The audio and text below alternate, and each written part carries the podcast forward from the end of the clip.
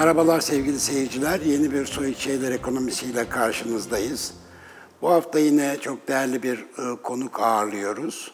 Türk-Alman Üniversitesi öğretim üyesi. Diğer şeyini sayacağım hocam e, e, ezberimde olmadığı için. E, Aykut Ay- Profesör Doktor Aykut Erkan'la birlikteyiz. Tam titrini okumak istiyorum. E, Türk-Alman Üniversitesi Kültür ve Sosyal Bilimler Fakültesi Kültür ve İletişim Bilimleri Bölüm Başkanı. Doğru. Ezberimde tutamadım hocam. Valla bir nefeste söylediniz ama. Evet. Teşekkür ederim. Peki.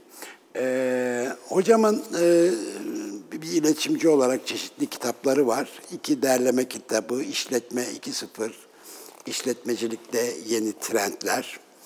Sonra Yeni Medya Trendleri e, adlı bir e, derleme kitabı daha var. Yeni Medya, İletişim, Teknoloji, Toplum ve İş Dünyası için Perspektifler adını taşıyor. Bir telif eseri var. Bilgi erişim sistemleri. Bilgi erişimde dil sorunları, dilde özel ilgi alanına giriyor hocamın. Yine kendi çalışma alanlarıyla, konularıyla ilgili olarak. Bir de hocamın McLuhan'ın Kehaneti adlı bir kitap var. Enformasyon ve iletişim bilimleri üzerine disiplin arası, disiplinler arası notlar alt başlığıyla. Biz bu kitap üzerinden biraz ilerleyeceğiz, konularımızı genişleteceğiz. Hocam daha kitabın ön sözünde, ön sözünde, önünde e, kitabı ile ilgili şöyle bir cümle kurmuş. Yüzeysel bir mantıkla bakıldığında birbiriyle çok da alakalı gözükmeyen enformasyon, iletişim, sosyal medya, strateji ve inovasyon gibi kavramların aslında ortaya nasıl muhteşem sentezler çıkarabildiğini gördüm ve bu konudaki notlarımı paylaşmak istiyorum demişsin hocam. Kitabın daha ilk girişinde e, kitabın tüyosunu vermişsin yani.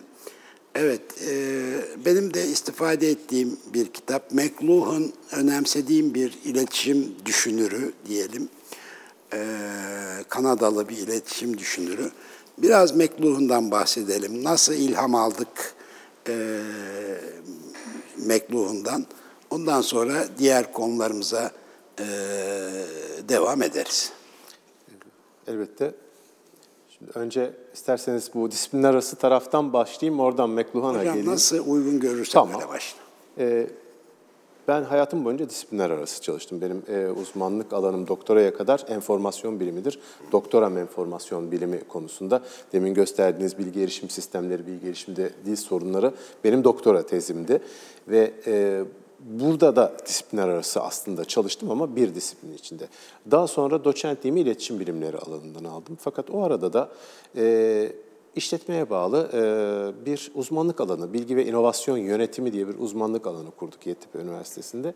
Ve bu uzmanlık alanında bugün inovasyon bilimi olan denen, ola- olan, yanlış söyledim, Olsun. baştan alalım orayı. E, Peki. bu bilgi ve inovasyon yönetimi adlı bu uzmanlık alanında da bugün inovasyon bilimi olarak e, bilinen disiplinin içinde inovasyonla ilgili e, bir şeyler anlatmaya, bir şeyler araştırmaya çalıştık. Çok güzel tezler e, çıktı o dönemde.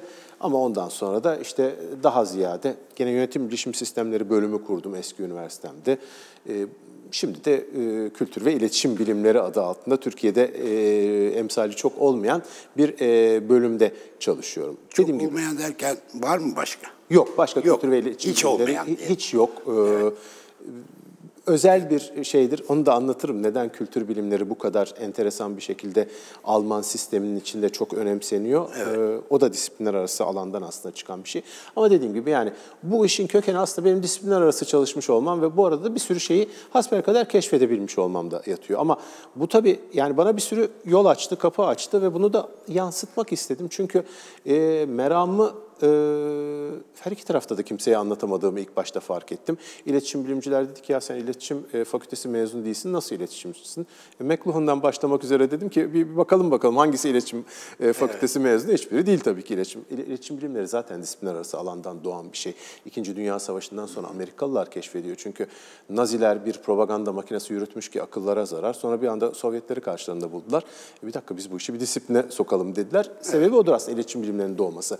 Daha önce aslında siyaset biliminin, sosyolojinin vesaire teorilerini test ettiği bir uygulama alanı e, iletişim bilimleri. Ama rüştünü de ispat ediyor. Şu anda da iletişim bilimleri denen evet. bir alan var. Benim de doçentliğim zaten bu alandan.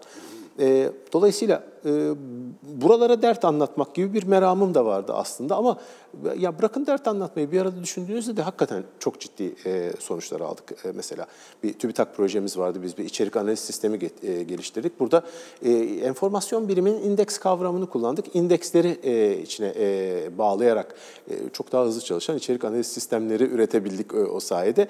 Dolayısıyla aslında ben çok ekmeğini yedim diyeyim e, disiplin arası çalışmanın. Dolayısıyla da hani genç bilimcilere de özellikle tavsiyem bu ama ben de bunları artık bir böyle kitapla bir araya getirmek istedim notlarımı. Hocam uzmanlaşmanın getirdiği sorunlar e, dünyada da çok tartışılıyor. Dünya üniversitelerinde de epeyce de bu disiplin, disiplinler arası e, konu e, Japonya'dan Amerika'ya kadar çok ilgi göster gö görüyor. Türkiye'de bu konuda biraz zayıfız diye düşünüyorum. Ben ne dersin? Şöyle, e, zayıf olmamızın birkaç sebebi var. E, bu Snow'un iki kültür kitabı vardır burada.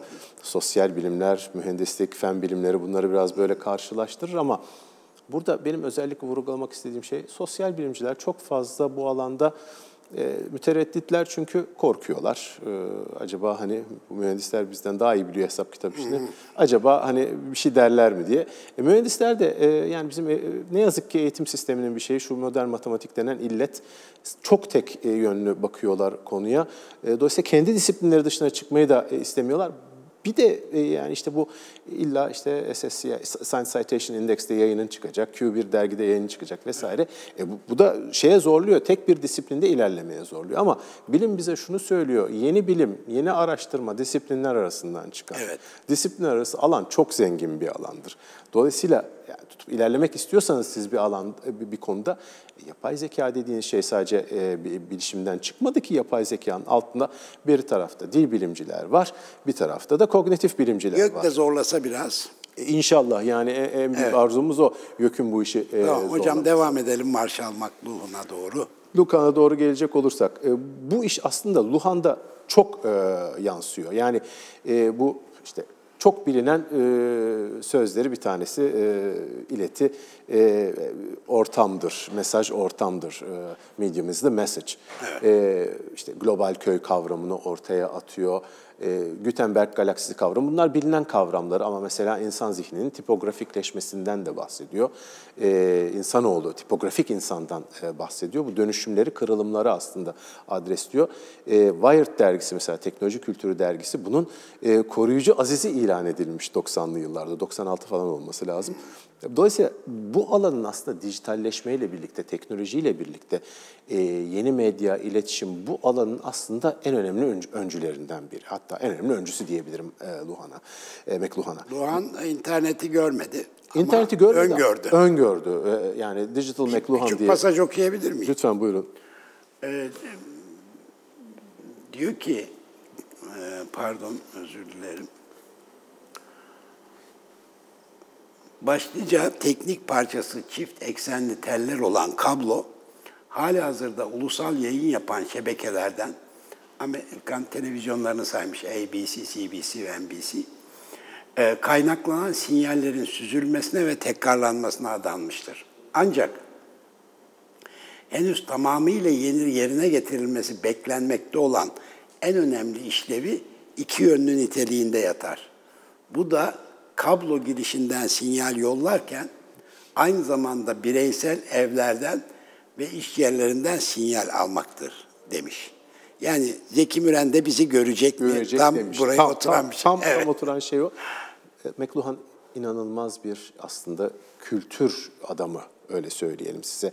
Klasik bir e, araştırmacı, klasik bir akademisyen şeyine zaten çok e, sığmıyor. Sığmıyor. Avantgard bir adam. Zaten çok eleştiriliyor zamanında da e, kehanetlerde bulunuyor filan diye.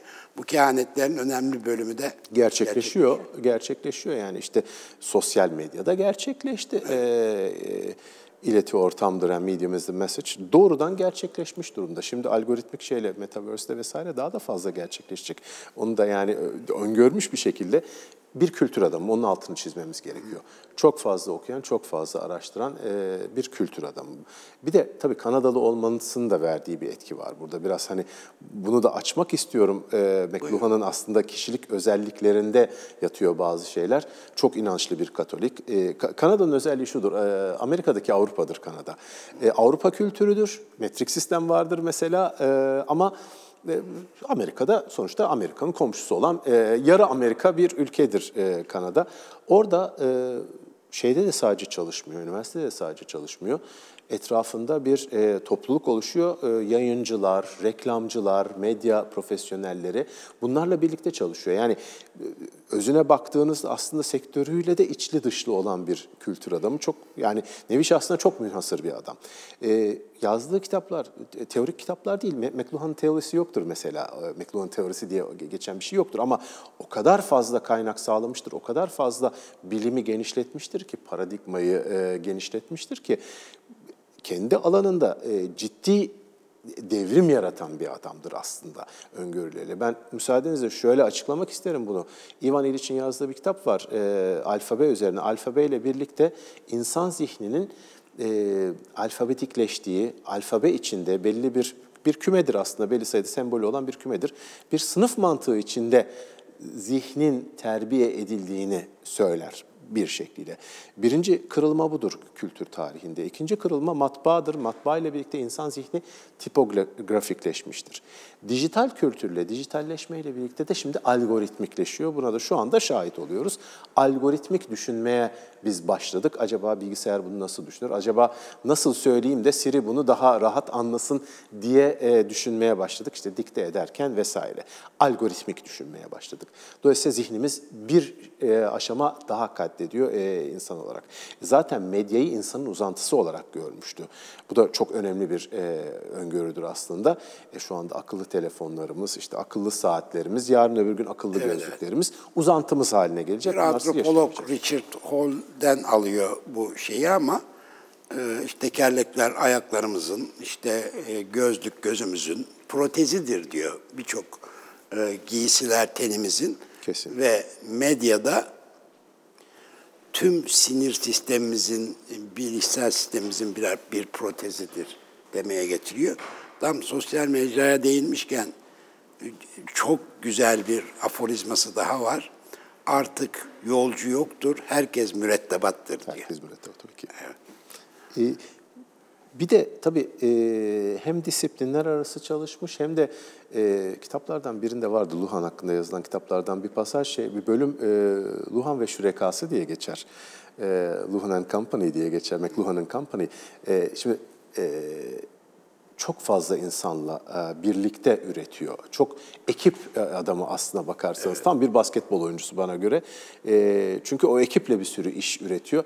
Kitaplarının mesela sadece üç tanesi tek yazardır McLuhan'ın. Gerisi hep biriyle yazmıştır. İşte Quentin Fiore ile, kendi oğluyla yazmıştır. Bir sürü böyle hakikaten şürekası olan şey vardır, ekip vardır. Evet. Suyumun da. Neyse. Devam edin. Arkadaşlar bir sinek girdi stüdyoya bir ara verelim. Şunu bir Susamış ya. Susamış sadece. e, bunu alalım ama ben e, e, hapsettim onu. Şu anda hapis. Ama kitabımı geri getir tamam mı? Tabii ki de. Ama sizin notlar var. Dur şunu da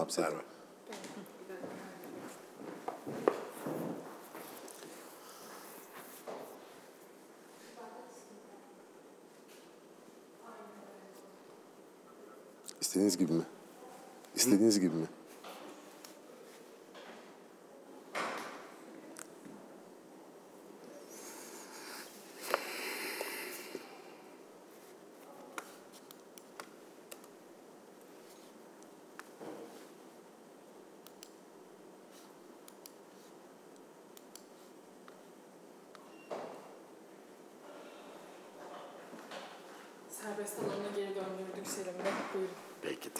Ederiz. Ee, size bir su gelecek. Bir, su gelsin de. Şart değil yani o kadar susamadım. İşte siz Kullanmadım.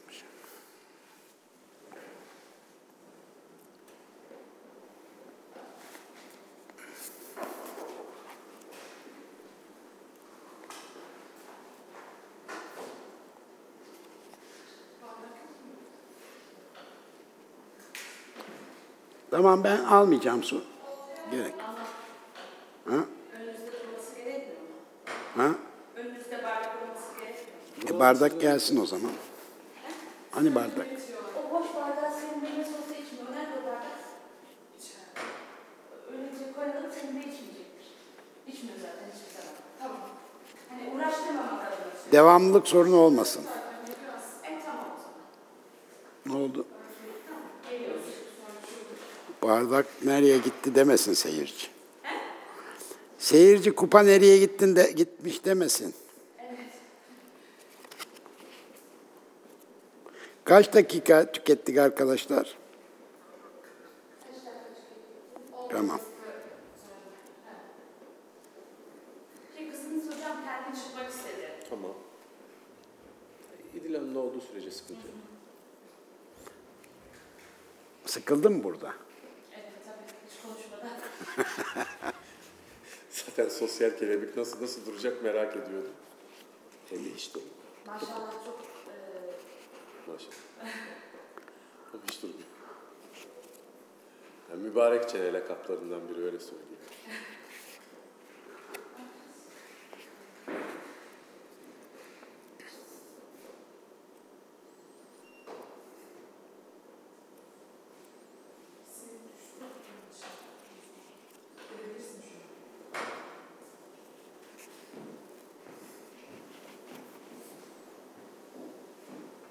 Tamam bir tane yetiyor.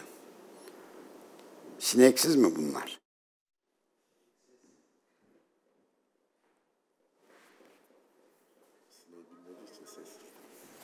Neredeydi? Şurada mıydı? Yok buralarda bir yerdeydi olmasına. O, o bardak burada. O burada.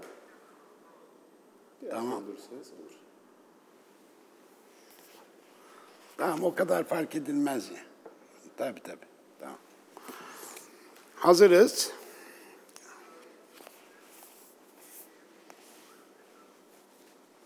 Bir de tabii Mekluhan eğretilemelerin efendisi bana göre. Çünkü madalyonun arkasında ne var çok merak ediyor.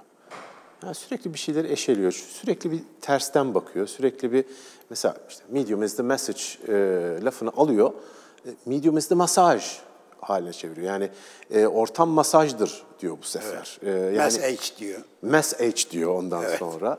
E, ve yani Eğleniyor yani biraz. bir taraftan eğleniyor ama bir taraftan da hakikaten yani biraz böyle diyalektik de bir tarafı var. Yani ne oluyor aslında? Yani bunun arkasında ne var? Ona da bir bakmak e, e, gibi bir derdi de var ve bu aslında çok yol aldırıyor tabii ki. Yani bugün bize bıraktığı düşünsel, düşünsel mirasın altında olan şey bana sorarsanız bu merakı Mekluhan'ın bu eğretilemeleri E, çünkü yol açıyor. Yani bir taraftan diyor ki evet bu e, medya e, zihnimizi de masajdan geçiriyor, zihnimizi de terbiye ediyor.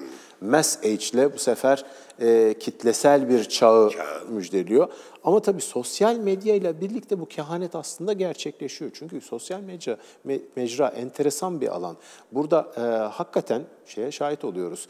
E, medya ile e, mesajın iç içe geçtiğine şahit oluyoruz. Yani sosyal medya dediğimiz şey Twitter, Facebook vesaire. Baktığınızda eğer bizim buraya aktardıklarımız olmasa bomboş bir alan. E, Bir kabuk. E, Şimdi e, kullanıcının türetici de diyoruz hatta buna yani hem üretici hem tüketici kullanıcının ürettiği içerik Dediği aslında gibi mürettebat işte. mürettebat.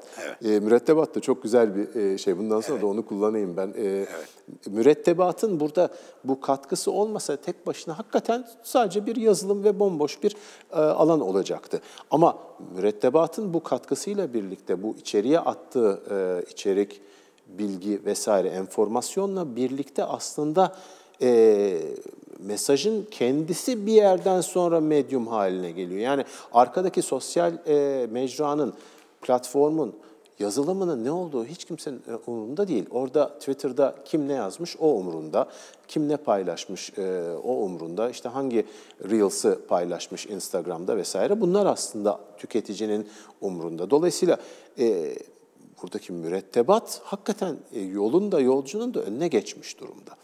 Ve bu tabii e, aslında bir çılgınlık haline alıyor. Yani burada tabii ki yan etkileri de var. İşte bu yankı odaları vesaire dediğimiz Ayrı konu. ayrı konu. O, o bambaşka bir alan. Yani benim de çok eleştirdiğim konulardan biridir ama bu hakikaten yapısal bir dönüşüm oldu medya alanında.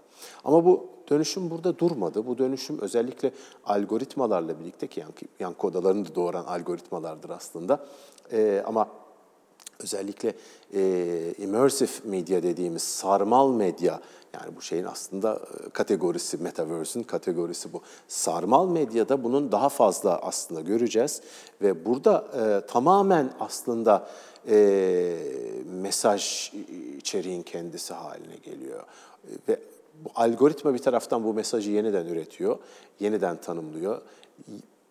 Hatta otopoetik dediğimiz kendi kodunu değiştirebilen algoritmalar işin içine girdiği zaman e, o zaman bir dakika e, bizim her şeyimizi burada söylediğimizi bile değiştirecek. Sentetik medya işte en son şey çılgını, şu avatar çılgını insanlar fotoğraflarını koyuyorlar. Bu avatara çeviriyor bir algoritma arka tarafta. Uygulama eski, algoritma yeni aslında.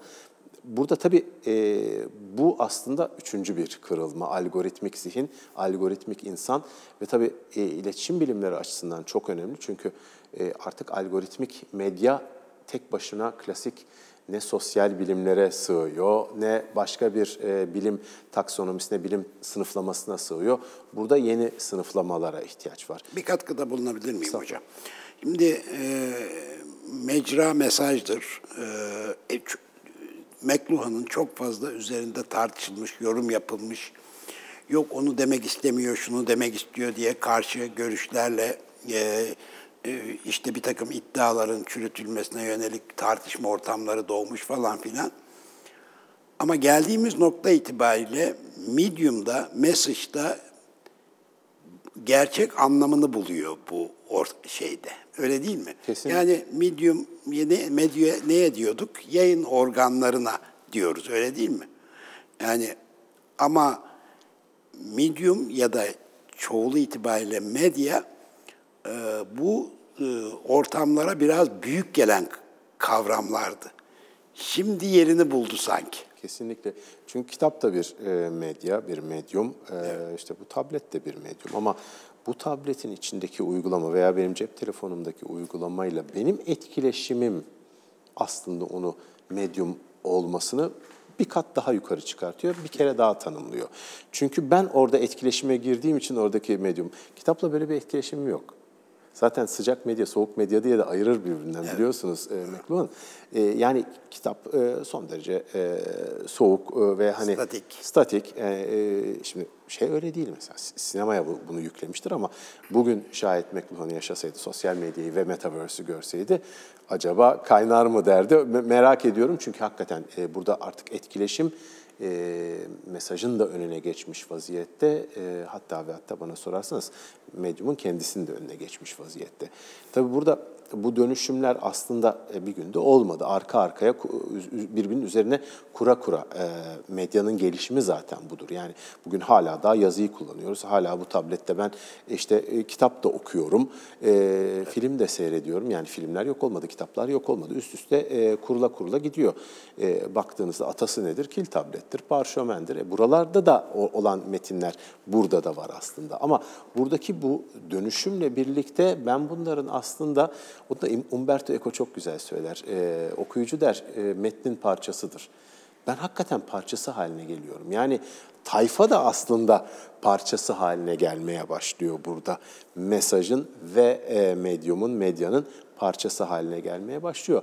Sarmal medyada tamamen parçası olacak. Hatta öngörüler orada işte bir takım filmlerin yeniden benim de e, katılımımla, benim de oyunculuğumla yeniden kişiye göre dizayn edilmesi. E ben Star Wars'ta e, Jedi olup e, ışın kılıcı sallayabileceksem zaten daha ne isterim? E, daha büyük eğlence ne olabilir? Ama tabii bu işin esprisi. E, bu aslında insanoğlunun düşünsel kapasitesinin de nereden nereye geldiğinin bir göstergesi. Yani medyanın en büyük özelliği de budur zaten. İnsanoğlunu yeniden taraması, ta, e, yeniden özür diliyorum baştan. Medyanın en büyük özelliği de budur zaten insanoğlunu yeniden tanımlaması, insanoğlunu bir nevi yeniden üretmesi. İnsanın bunu zaten kendisi yapıyor, kendi bu, bu gelişmeyi sağlıyor ama e, tabii ki burada önemli olan hangi bilişsel düzeye çıktığı. Hocam, e, sonuç itibariyle sosyal mecra aynı zamanda bir ka- ka- kaotik ortamın da adı. Bunun kritikleri yapılıyor zaten. E, şimdi e, tabii herhangi bir basın yayın organı gibi muamele edilirse sosyal mecraya aynı etkiyi almak e, pek mümkün olmayabilir. Çünkü sonuç itibariyle basın gibi, gazetecilik gibi bir meslek var ve sadece haberi olduğu gibi aktarmak değil, aynı zamanda doğruluğunu araştırma, yeni tanıklarla e, pekiştirme filan gibi bir sürü gazetecilik e, şeyinin, e, mesleğinin bir takım kriterleri var. Şimdi ister istemez sosyal medyada bu tür kriter, e, kriterler yok ve sosyal medyayı bildiğimiz anlamda bir haber almak kaynağı olarak görmek şu an itibariyle mümkün değil. Ama zaman içinde bu kriterlerin, ha, bu kriterler aynı zamanda manipülatif de olabiliyor tabii. O da ayrı bir konu, tartışma konusu. Ama yine sosyal medya içinde belki bu e, kritiklerin, e, kriterlerin e, işlev göreceği veyahut da yalan haberin bu türden çalışmalar var biliyorsunuz. E, hemen yakalanabileceği bir takım e, şeylerde, e, gelişmelerde olacaktır diye düşünüyoruz. Tabii şimdi mesele biraz da şu hocam, Roma hamamı da bir sosyal medyaydı. Yani Bir tür, tabii. tartışmalı bir konu ama şöyle izah etmeye çalışayım. Sonuç ve pazar yerleri, tapınaklar, ondan sonra Göbekli Tepe. yani insanların sosyalleştiği, bilgi alışverişinde bulunduğu mekanlar aslında birer sosyal mecra. Fakat bugünle mukayese edilemeyecek bir tarafı var onların çünkü çok minikler. Bugün sosyal medyayı bu hale getiren ağ teknolojileri, bu denli büyüten ve işte bu karşımıza bambaşka bir şey çıkarıyor. Çünkü bu sefer multikültürel de bir yapı ortaya çıkıyor. Çünkü Roma hamamında birbirine benzer insanlar, tüccarlar, entelektüeller filan bir araya geliyorlardı. Ama şimdi öyle bir şey değil. Veya herhangi bir tapınakta aynı dili konuşan, aynı dine inanan insanlar bir araya geliyordu. Şimdi öyle bir şey değil. Kesinlikle. E, sosyal mecra hakkında en güzel tabir Larry Weber diye bir yazarın tabiridir. Pandemonium der. Bütün şeytanların bir araya toplandığı mahşer yeri. Evet. Çok beğenirim ben bunu. Marketing to the Social Web diye bir kitabında geçer. E, çünkü hakikaten bir mahşer yeri özelliği var sosyal medyada. Herkes orada ve herkes kendi orada, e, kendi kişiliğiyle orada, yapay kişiliklerle, yapay personalarla orada, e, bazen avatarlarıyla orada, bazen troll olarak orada, e, bazen bir algoritma orada biz onu insan zannediyoruz ama değil. Dolayısıyla tam bir mahşer yeri. Ama bu mahşer yerinin e, tabii ki konvansiyonel e, iletişimden çok farkları var. E, mesaj artık doğrusal değil, mesaj tamamen yapısal ve yeniden üretilen, sürekli yeniden üretilen bir mesaj var. E, algı burada e, sürekli yeniden biçimleniyor, yeniden üretiliyor. Ve tabii burada herkes bir şey söylüyor. Herkes aslında e, burada e, bir rolü veya birden fazla rolü de üstlenebiliyor. E, şöyle açıklayayım. Bir karikatür vardı New York New York Times'ın sanıyorum. İki köpek internetin başında otururlar, pizza siparişi verirler. Bir tanesi ötekisine e, internette, işin güzel tarafı internette kimse senin köpek olduğunu bilmezler. Ben bununla ilgili bir yazı yazdım. İnternette senin kimse senin gazeteci olmadığını bilmez. Yurttaş gazeteciliği kavramı mesela. Sokaktaki adamın haber yapması. Bu e, bu işin eğitimini almış, alaylı veya mektepli eğitimini almış insanların acayip kızdığı bir şeydi ilk başlarda. Ama bu, bu doğal bir şey. E, bu Şipol'de Türk Hava Yolları uçağının düştüğünü, düşmesini hatırlayın. Oradan geçen bisikletli bir olan, kitapta da vardır bu. Fotoğrafını çekiyor akıllı telefonla, çat diye de Twitter'a atıyor. Ee, işte uçak düştü, şöyle oldu, böyle Hocam oldu. bu hikayeyi biliyorum, kitabınızda da okudum. Ee, şöyle yapalım, biz konvansiyonel medyayız, reklamla e, geçimimizi sağlıyoruz. Bir reklama gidiyoruz, dönüşte bunu Tamam. anlatın bize. Birkaç dakika sonra buradayız sevgili seyirciler.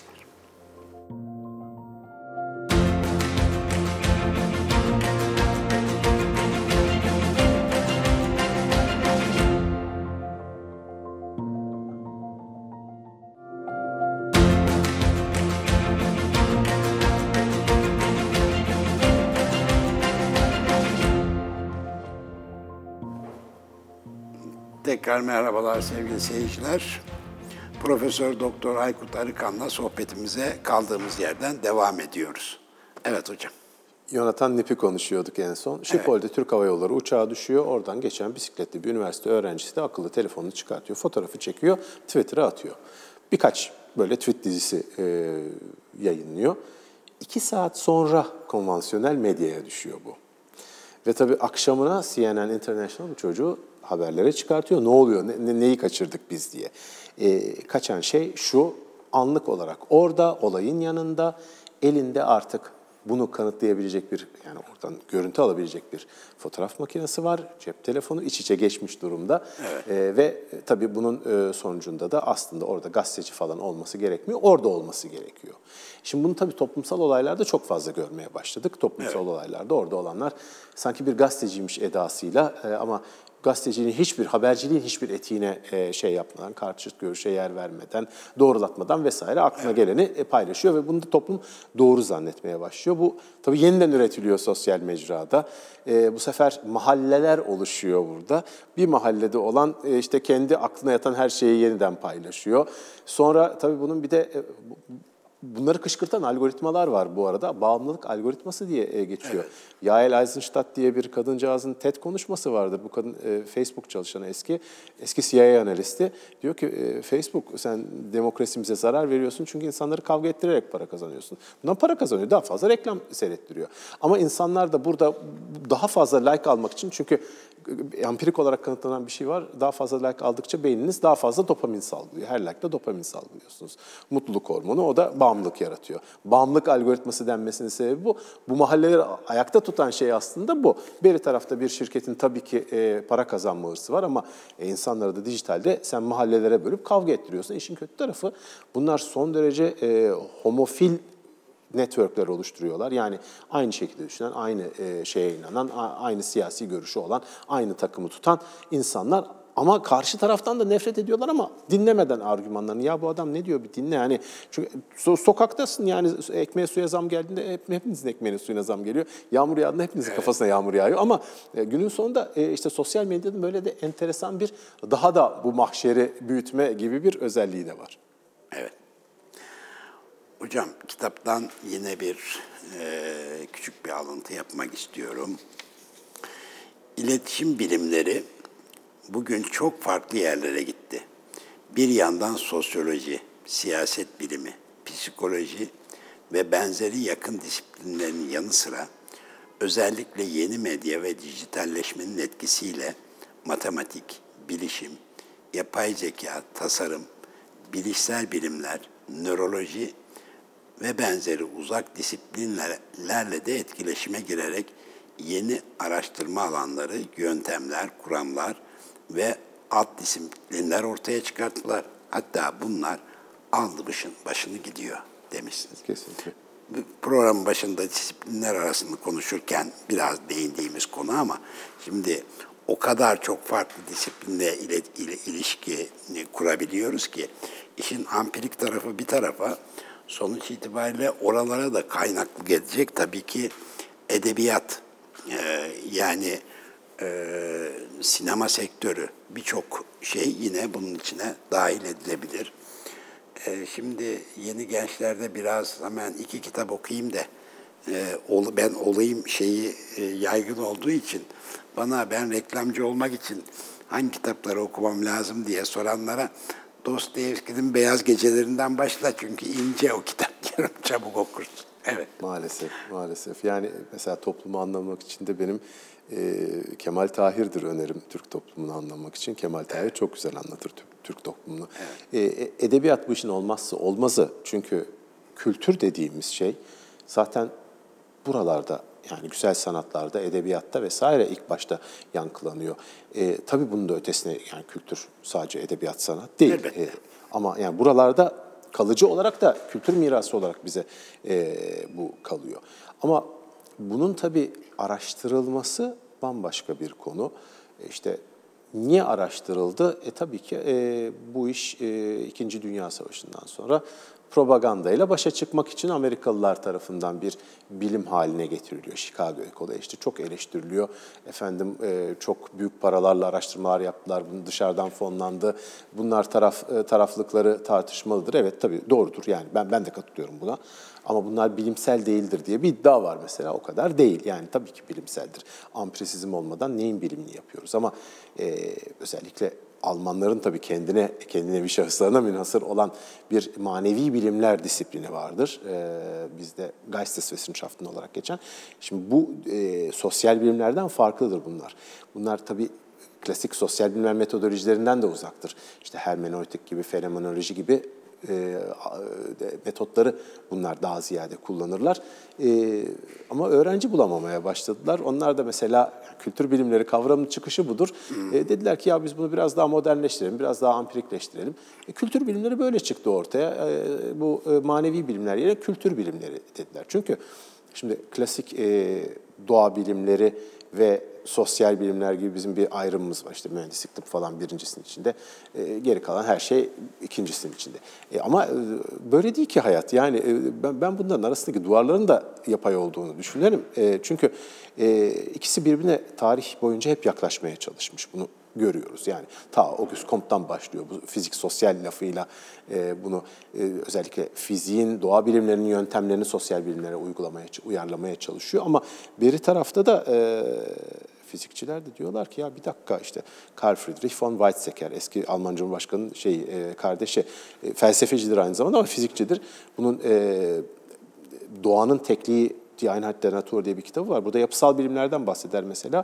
Çünkü artık yeterli olmadığını söyler ve yapısal bilimlerin içine işte matematiği koyar, enformasyon teorisini koyar. Benim hocam yakın arkadaşıydı e, Weizsäcker'in. İletişim bilimlerini de koymuştur, enformasyon bilimlerini de koymuştur. Enformasyon teorisi, e, sibernetik buradadır. Yapay zekanın atası olan e, alandır. E, oyun teorisi buralardadır. E şimdi bakın bu, bu yeni disiplinler de artık şey e, yetmiyor burada. Hani tek bir disiplinden gideyim, tek bir alana odaklanayım, sadece onu okuyayım. Öyle bir dünya yok. Yani biraz bu tabii bizi şeye doğru itiyor. Bu e, hümanizmanın e, getirdiği bu Rönesans adamı, her şeyi bilen adam e, terbiyesine doğru gidiyor ama bugünün dünyasında bu mecra var, bu altyapılar var, elimizde bu bilgi var. E, ve biz bunu kullanmaktan çekiniyoruz. Niye? E, uzmanlaşacağız. Ya tamam uzmanlaşalım da yani biraz da e, çok yönlü uzmanlaşalım. Çünkü bu imkan var. Yani e, benim gibi bir adam bunu yapabildiyse hasbel kadar herkes de yapar diye düşünüyorum. Dolayısıyla da ben bu dediğim gibi bu bilimler arasındaki duvarların yapay olduğunu düşünürüm. Beri tarafta dediğim gibi doğa bilimciler e, yapısal bilimler üzerinden yaklaşmaya çalışıyor. Sosyal bilimciler kültür bilimleri üzerinden yaklaşmaya çalışıyor. Ya, Türkçe o kadar güzel ve disiplinli bir dildir ki bilim der geçer hepsine. Hepsi bilimdir bunların. Ve yani bilim bir bütündür benim için. E, yöntemler farklı olabilir, teoriler farklı olabilir. Hiç itiraz etmiyorum ama bilim bir bütündür. Ben işte iletişimciyim, ben sosyoloji bilmem. Adam kandırmayın Allah aşkına yani öyle bir dünya yok ya da ben matematik bilmem nasıl bilmezsin bilmen gerekiyor ki algoritma e, yani yazamasan bile hangi algoritmayı kullanacağını bil yarın öbür gün e, o alanda. Hocam yine de tabii ki bir yerde derinleşmek, uzmanlık hani hepten yabana atılır bir şey değil. Öyle değil mi? Ama disiplinler arası e, çalışmayı, metodolojiyi e, bir şekilde e, öncülememiz lazım ki e, yani belli bir olgunluğa kavuşsun çalışmalarımız.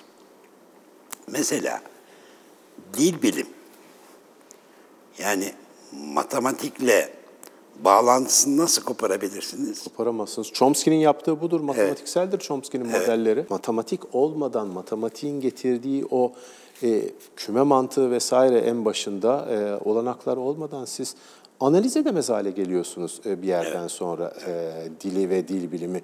Çünkü e, dil matematiksel bir e, sistem aslında. Hele ki Türk dili. Yani e, Türk dilinin bazı mucizevi taraflarından söz edilir. Onun matematikle ilişkisi de e, ortaya konur.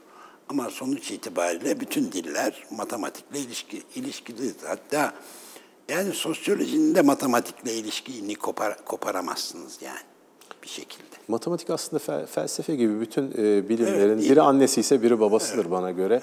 E, matematik olmadan hiçbir şey yani hiçbir bilim yapamazsınız ama illa e, işte Ök- Öklit matematiği falan bilmeniz gerekmiyor bunun için. Yani temel matematikten Evet, onu demek istedim, tabii. E, biraz cebir, e, biraz trigonometri yani çok da uzağa gitmek gerekmiyor ama yani e, bazı şeyler dediğim gibi yani e, oyun teorisi şimdi oyun teorisi olmadan aslında sosyal medyadaki yayılımı modelleyemezsiniz. Sosyal medyadaki her yayılım bir oyundur. Hepsi bir yayılım ağı oluşturur ve bunların bu oyunların mesela bir kısmı e, sosyal salgına e, yol açar, bir kısmı açmaz. Bir sürü parametresi var bunun. Bağlamdan koparamazsınız, etkileşimden koparamazsınız ama işte bu parametreleri de işte oyun teorisi olmadan yani matematik olmadan analiz edemezsiniz. Evet. Şimdi yine yine matematikle belki yakın ilişkisi olan bir e, konuyu açalım kita- kitaptan. E, bu stratejik iletişim bölümünde algı mühendisliğinden söz ediyorsunuz. Hani biz algı yönetimi biliyoruz ama algı mühendisliği de yeni bir kavram. Mühendislik deyince de hendese, matematik bununla bağlantısı olduğu muhakkak. Tabii burada artık teknolojiyle birlikte bu iş zaten teknoloji üzerinden yürüyor.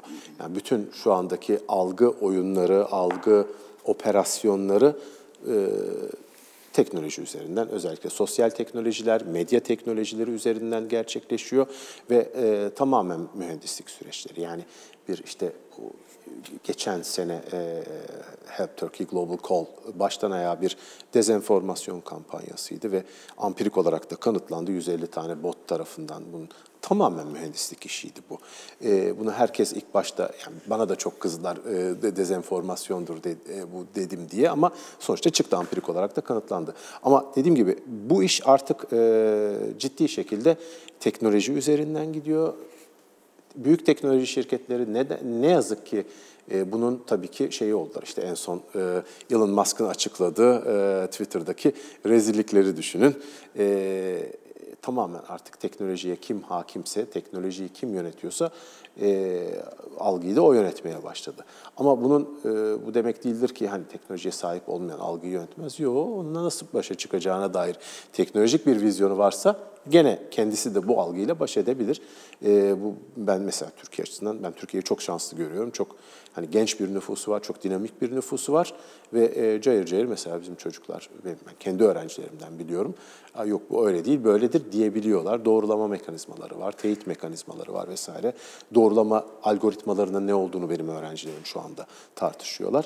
Dolayısıyla bu iş e, aldı başına gidiyor dememin bir sebebi de bu aslında. Yani ya bu çocuklar bizden çok daha iyi kullanıyorlar her şeyi de, teknolojik anlamda. Dijital yerli hepsi. E, ve yani e, Biraz biz sonradan dahil olduk. Onlar içine, içine doğdular. Tabii ki e, böyle bir avantajları da var. Onlar için doğal bir şey refleks. Evet, yani doğal. e, benim üşendiğim şeyi pat diye Siri'ye bir şey soruyor bilmem ne yapıyor. Hani benim 10 dakikada yapacağım şeyi 30 saniyede hallediveriyor çocuklar. Onlar için protez olmaktan e, sanki çıktı daha organik bir parçaya dönüştü. Vallahi tamamen organik bir uzantı oldu. Ee, iyi de bir şey bu. Ee, çünkü doğru kullandığınız sürece zaten insanın önünü açan bir şey. Evet.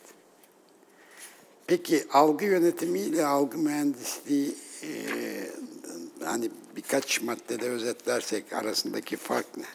Algı, Öğrenelim yani bizden Hay hay, tabii güya bu işleri yapıyoruz ya hocam. O Algı, algı yönetiminde e, aslında iç içe geçen şeyler tabii ki ama algı yönetiminde bir kere önce e, mevcut algıyı anlamanız lazım. Mevcut algı ne? Yani toplum neyi algıladı, ne düşünüyor?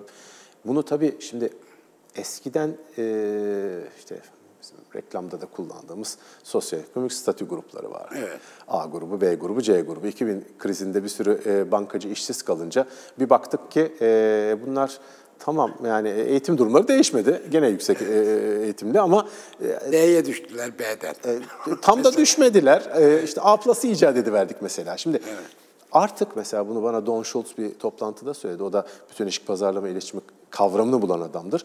Artık diyor ki e, büyük veri sayesinde e, işte Amerika'da e, single mom dedikleri bu tek başına çocuk yetiştiren anne. bunların diyor aynı şekilde beslenmediğini, aynı şekilde giyinmediğini, aynı yerlere gitmediğini biliyoruz büyük veri sayesinde diyor. Dolayısıyla bu iş bireyselleştirmeye başladı. Yani algı ölçümü de genel bir algıdan bireysel algıya doğru gitmeye başladı. Şimdi bireylerin biz neyi algıladığını biliyorsak şayet bunun mühendisini yapmak çok daha kolay. Çünkü o profile göre bir mühendislik oyunu ortaya koyabilmemiz gerekiyor. Öyle bir yayılım modelleyebiliyoruz. Ee, ve bu e, tutuyor da ne yazık ki tutuyor. Yani bu kadar insanın bir anda e, Türkiye'nin tamamı yanıyormuş gibi bir algıya kapılması mesela tamamen bu botlarla adresleme kişilere gönderilen şeydi ve bunu arka tarafta sosyal mecralarda kullandı. Bunu dezenformasyon gibi olumsuz bir şey olarak mı şey Yüzde yüz. Benim için dezenformasyondur.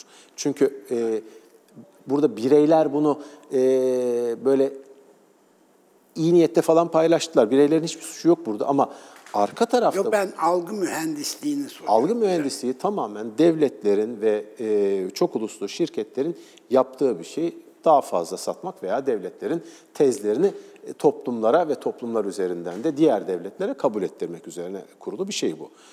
Ve burada tabii çok aslında e, çok katmanlı bir oyun bu tek başına. İşte Twitter bilmem ne yapsın. O kadar basit değil o iş. Yani o algıyı üretecek görseller üretiliyor, işte şeyler üretiliyor, mesajlar üretiliyor. Bu arada yani şu viral yayılım konusunda da onun parametrelerinden de müsa- müsaadenizle bahsetmek istiyorum. Ee, şimdi bizde çok güzel içerikler yapılıyor, çok hızlı yayılıyor bu. Ama epidemiyolojinin bize söylediği bir şey var. İki tane parametre var. Contagiousness, infectiousness. Yani yayılma hızı ve etki etme hızı. Yayılma hızını e, normal virüslerde e, sağlayan şey patojen. Virüsün kendisi. Ama etkiyi eden ne? DNA'sı veya RNA'sı. İşte şeyde olduğu gibi, koronada olduğu gibi RNA virüsüydü. İnanılmaz etkili oldu. E, peki e, bizim viral mesajlarımızda geri dönelim sosyal medyada. Çok hızlı yayılıyor. Etkiyi sağlayan ne? Yok. Şimdi mesajın etki sağlayan bir kısmı olması gerekiyor. Sadece içerik değil. Mesela McLuhan'ın büyüklüğü gene burada. Ee, mesaj olması gerekiyor. Mesaj yok ya viral içeriklerin içinde. Yani tamam çok hızlı paylaşılsın, herkes görsün tamam. Ne düşünecek bu adam? İşte bunu adresleyebiliyorlar. Çok hızlı yayılacak içeriklerle ne düşünmesi gerektiğini de adresleyebiliyorlar. Dolayısıyla viral salgınlarda, sosyal salgınlardan bahsediyorum. Bu parametreleri oluşturmak Mesela çok rahat bir sosyal salgın modellenebiliyor artık demin bahsettiğim şekilde laboratuvarda, bilgisayar laboratuvarında. Çünkü ilgili parametreler ellerinde var. Ha bunu bizim de yapmamız gerekiyor mesela. Bizim yeni kurduğumuz bir laboratuvarın amaçlarından biri de bu. Özellikle e, yaratıcı medya laboratuvarında özellikle bu konuya da girmek istiyoruz. Çünkü e, bunu artık bizim arka tarafta bir yapay zeka sunucusuyla vesaire modelleyebilmemiz gerekiyor. Artık buralarda iletişim bilimleri. Yani o eskinin Shannon Weaver'ın klasik e, modeli ya telefon için yapılmış bir modeldir ve yani artık bitti Shannon Weaver mı kaldı? Yapmayın Allah aşkına. Kaç kişi e, şeyle telefon Hocam bu e, sizi bulmuşken buraları da sormuş olalım. Bu iletişim e, bilimini de aşan bir tarafa doğru gidiyor anlattıklarının sonuç itibariyle e, top, tüfek, uçak, füzenin dışında bir yeni savaş alanı o- o- oluşmuş oluyor. Burada da bir şekilde e, yeterli donanıma, kaynağa ihtiyacımız var demektir. Bu savaş alanında zaferle çıkabilmemiz için. Yüzde bin ihtiyacımız var. İletişim bilimlerinin çıkışı dedim ya hani Chicago ekolünün e, propagandayı analiz etmesinden çıkıyor. Çünkü e, karşılarında İkinci Dünya Savaşı boyunca deli bir propaganda mekanizması var. Göbels'in başında olduğu Nazilerin propaganda mekanizması. Savaştan sonra bir fark ediyorlar ki ta 1910'larda dezenformasyonun kitabını Ruslar yazmış. E, Sovyetler çok daha iyi bir e, propaganda makinesiyle karşılarında ve e, Amerikan toplumunun içine etki etmeye e, çalıştıklarını fark ettikleri noktada diyorlar ki biz bu işe yatırım yapacağız. Soğuk savaşın şeyi budur, esamesi şudur, budur. Şu anda bana sorarsanız yeni bir soğuk savaş geliyor veya başladı. Tamamen bu sosyal mecralar, tamamen bu sarmal medya üzerinden gerçekleşecek bir e, soğuk savaş ve bu, bu bir savaş alanı. Ama geçmişte de böyleydi. Yani İkinci Dünya Savaşı'ndan sonra da böyleydi, bir savaş alanıydı. Ee, o zamanlar televizyonlar vardı, gazeteler vardı, dergiler vardı, işte biraz radyo vardı. Uydular devreye girdi. Ama bu algoritmik kırılmayla birlikte, yani üçüncü kırılma dediğim algoritmik kırılmayla birlikte e, iş bambaşka bir yere gitti. Artık buralarda bizim algoritmalar üzerinden iletişim bilimlerini yeniden kurgulamamız gerekiyor. Çünkü başka türlü baş edemeyiz. Peki hocam biz çocukken e, topun sahibi oyunu bitirirdi. Alır giderdi, oyun biterdi. Şimdi e, savaş alanları da belli olduğuna göre e, bu sahaları bize açanların e, bir yenilgiyle, yenilgi ihtimaliyle karşı karşıya kalma durumunda dükkanı kapatma gibi bir şeyleri olamaz mı? Yani bu ticaret nasıl dönüyor? Yani Musk bunu nasıl satın alabiliyor? Ben hep e, tedirgin eden bir şey vardır. E, beni bu e, bu mecralar konusunda. Bunlar ticari tarafları ayrı ama Birleşmiş Milletler'in denetimine verilmelidir diye düşünüyorum. Şimdi mesela Trump'la ilgili bir karar veriyor adam ve bu kararı da infaz ediyor kendi kendine. Haklı olabilir ayrı konu. Bu ayrı bir şey. Ama sonuç itibariyle e, bir infaz mekanizmasını çalıştırıyor kendi içinde. Buradaki tekelleşme e, nasıl e, önlenebilecek? Çin buna karşı kısmen şey yapıyor, direnç gösteriyor ama Çin e, antidemokratik tepkiler veriyor. Onu bir kere anlamak ama lazım. onların e, çok Çok arkadaşlarımız da demokratik bir var. sistemleri yok. Öyle Yani, bir dertleri yok. e, zaten dertleri yok ama çok arkadaşlarımız var. Onlar da e, bir şekilde başka yöntemlerle Facebook'ta da Twitter'da da yer alabiliyorlar. yani alabiliyorlar. Çin'le Kesin. Ya şöyle söyleyeyim şimdi e, bizim açımızdan bir e, bunlar özel işletme. Facebook, Twitter, Instagram vesaire. Elbette. Meta, hepsi özel işletme. E, bu biraz şeye benziyor, e, bilgisayar oyunlarına benziyor. Yani federasyonları var, turnu, turnuvalar düzenliyorlar bilgisayar oyunları falan. E, e, tamam da e, günün sonunda e, o oyun oyunun üreticisi ben X takımını burada istemiyorum diye diyebilme hakkına sahip. Veya X oyuncuyu burada istemiyorum.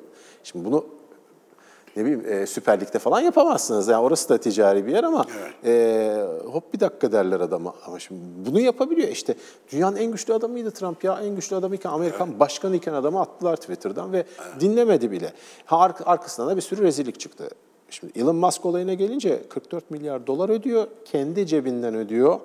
Türkiye'nin gayri e, safi milli hasılasının %5'i bildiğim kadarıyla bu 44 milyar dolar. Öyle bir rakam pat diye ödüyor, keş ödüyor, nakit ödüyor ve e, bütün hissedarları oyundan çıkartıyor tek hissedar olarak.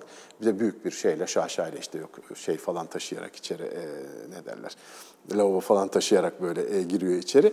E, bir sürü insanı işten atıyor, şu bu e, üst yönetimi değiştiriyor. Bunlar olacak şeyler zaten. Ama kendi kurallarını getiriyor. Ha bir saçmaladı mavi tık iş- işiyle saçmaladı. Ee, işte e, muhtemelen dava edecek e, bunu e, burada kayıba uğrayan şirketler. Ama yani oyunun kuralını belirleyen orada sermaye. Musk Şimdi veya Selim Tuncer veya Aykut önemli Arıkan. değil. Önemli değil Önemli hocam. değil. Bir tane Ama adam burada yani. özel bir e, kişi var. Yani bir e, kamusal alandan yani işte şeyin e, Habermas'ın meşhur kamusal alanı burası için ne kadar geçerli? Burası burada özelleşmiş bir e, kamusal alan var veya özel kamusal alan var burada artık. Burada tabii bizim e, klasik demokratik devletlerin kuralları ne kadar geçerli, ne kadar değil bunu tartışmak gerekiyor. E, Almanların NetzDG yasası mesela bizde çıkan yasadan çok daha serttir e, şeyleri, yaptırımları. E, çünkü ya, ulus devletler bununla baş etmek zorunda. Yani beni birey olarak buradaki propagandadan da, dezenformasyondan da, işte yankı odalarından da algı, özür diliyorum, e, Almanlar biraz da mesafeliler bu konuda. Almanlar çok Bunlar mesafe- bize- her bizim, bizim gibi değiller yani. E, biz daha verbal bir toplumuz, daha sözel bir Değil mi? toplumuz çünkü. E, bizde sö- söz çok önemlidir. Evet. E, Almanlarda tabii ki her işin kuralına göre gitmesi gerekiyor. Saygı duyduğum da bir taraf bu arada yani eleştiriyorum zannetmeyin ama son bir dakikamız. tabii ki. Ama yani burada bizim dediğim gibi geri dönüp kendimize bakıp burada yeni yetkinliklerle ortaya çıkmamız gerekiyor. O yetkinlikleri McLuhan sağ olsun çok güzel tarifledi. Evet. Onların peşine gittiğim sürece sıkıntı çekmeyeceğiz Evet, diye düşünüyorum. siz de ondan ilhamla yazdınız. Çok güzel. Biz de istifade ediyoruz. Estağfurullah. Bu programımız da gerçekten istifade edilir bir program oldu, bir sohbet oldu. Teşekkür ederim hocam. Ben teşekkür ederim. Ee, ayağına, ağzına sağlık. Ee, soyut şeyler ekonomisine bir zenginlik kattın. Ee, çok teşekkür ediyoruz. Sevgili seyirciler, e, Profesör Doktor Aykut Arıkan'la sohbetimizi tamamladık. Haftaya yine değerli bir konukla burada olacağız. Sizleri de bekleriz efendim.